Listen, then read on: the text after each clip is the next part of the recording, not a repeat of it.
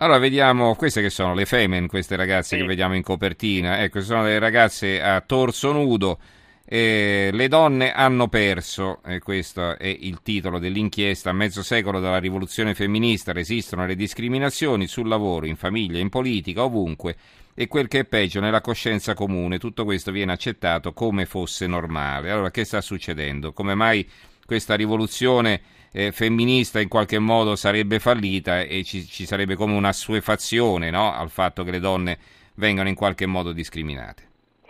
Sì, è un'inchiesta dell'Espresso che appunto cerca di inquadrare la situazione delle donne oggi, ricordando appunto non solo che ci sono le violenze che vediamo tutti i giorni sui giornali, che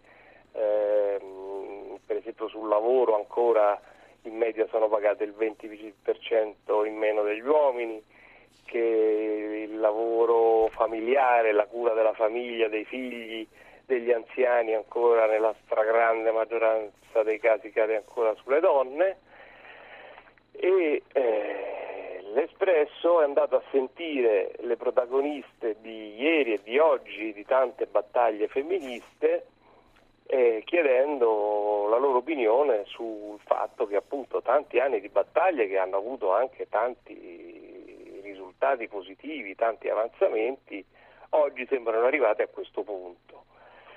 La risposta di queste donne è che diciamo spesso può essere stato anche colpa del femminismo stesso, che non ha saputo spiegare alle giovani di oggi che questi diritti, diciamo, sono stati conquistati, non sono qualcosa di acquisito una volta per tutte, qualcosa di naturale, e quindi che non ha saputo trasmettere il senso delle loro battaglie, che hanno spesso avuto nel loro atteggiamento anche un criterio, come si può dire, separatista rispetto agli uomini, quindi non aver coinvolto gli uomini può essere stato un errore.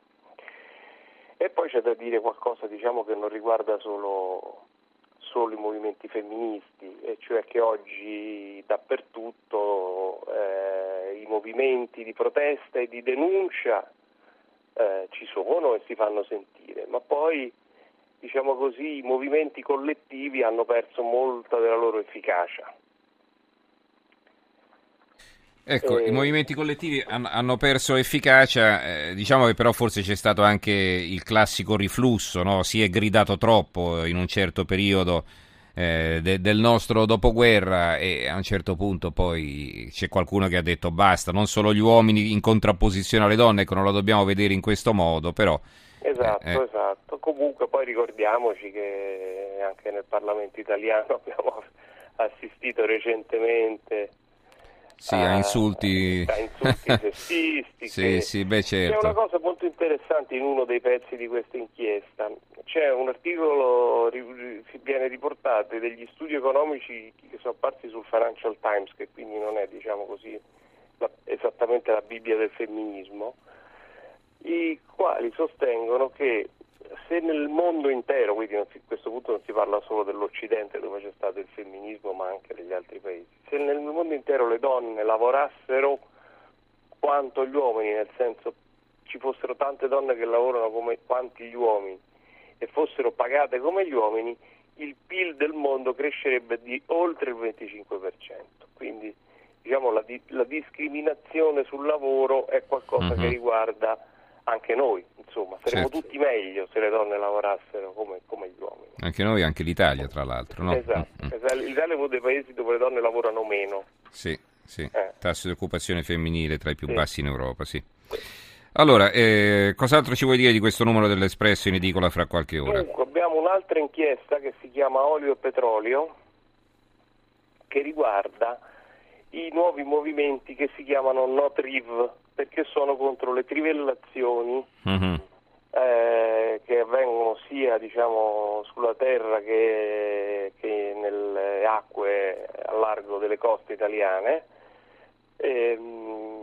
che appunto si oppongono a queste trivellazioni. La novità è che alla testa di questi movimenti non ci sono appunto dei no global, dei ragazzi no global, ma ci sono i presidenti di 10 regioni italiane. che hanno promosso un referendum. Eh sì, ne abbiamo parlato qui in trasmissione qualche giorno fa.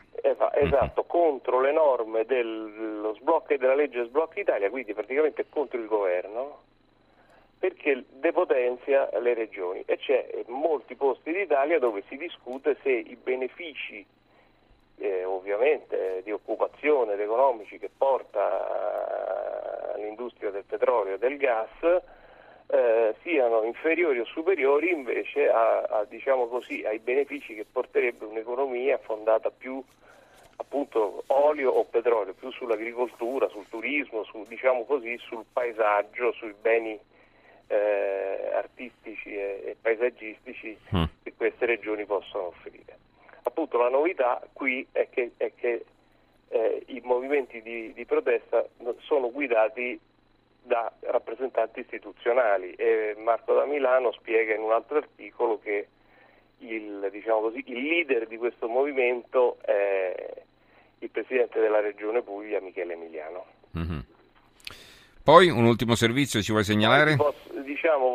È un servizio che apre la sezione cultura, sì, e che è dedicato alle bufale scientifiche, cioè al fatto che sulle riviste scientifiche serie il numero di articoli manipolati che contengono dati falsi che poi vengono ritirati è in aumento, in netto aumento, in pochi anni è aumentato di 10 volte. Però è un fenomeno interessante. Che uno si inventa i dati per far bella figura, farsi pubblicare l'articolo. Esattamente, no? Esattamente, e come gli altri scienziati hanno tutto l'interesse invece a smentire, e anche qual è la possibilità del ruolo del giornalista, che potrebbe essere o qualcuno che amplifica le bufale oppure invece qualcuno che aiuta gli studiosi seri, diciamo così, a fare la guardia contro questi fenomeni.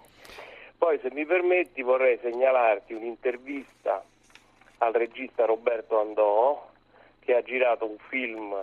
Questa è proprio autopubblicità, perché è un film sui 60 anni del nostro settimanale, un film che ne racconta la storia intervistando Umberto Eco, Roberto Saviano e Eugenio Scalfari, che dell'Espresso è stato il fondatore. È un film che andrà in onda su Sky il 13 ottobre. E va bene, allora ricordiamo la copertina dell'Espresso: le donne hanno perso, il titolo di un'inchiesta. Di cosa si parla? A mezzo secolo dalla rivoluzione femminista resistono le discriminazioni sul lavoro, in famiglia, in politica, ovunque, e quel che è peggio, nella coscienza comune tutto questo viene accettato come se fosse normale. Questo numero dell'Espresso ci è stato presentato da Leopoldo Fabiani, che è il vice caporedattore del settimanale. Grazie Leopoldo e buonanotte. Grazie a voi, buonanotte.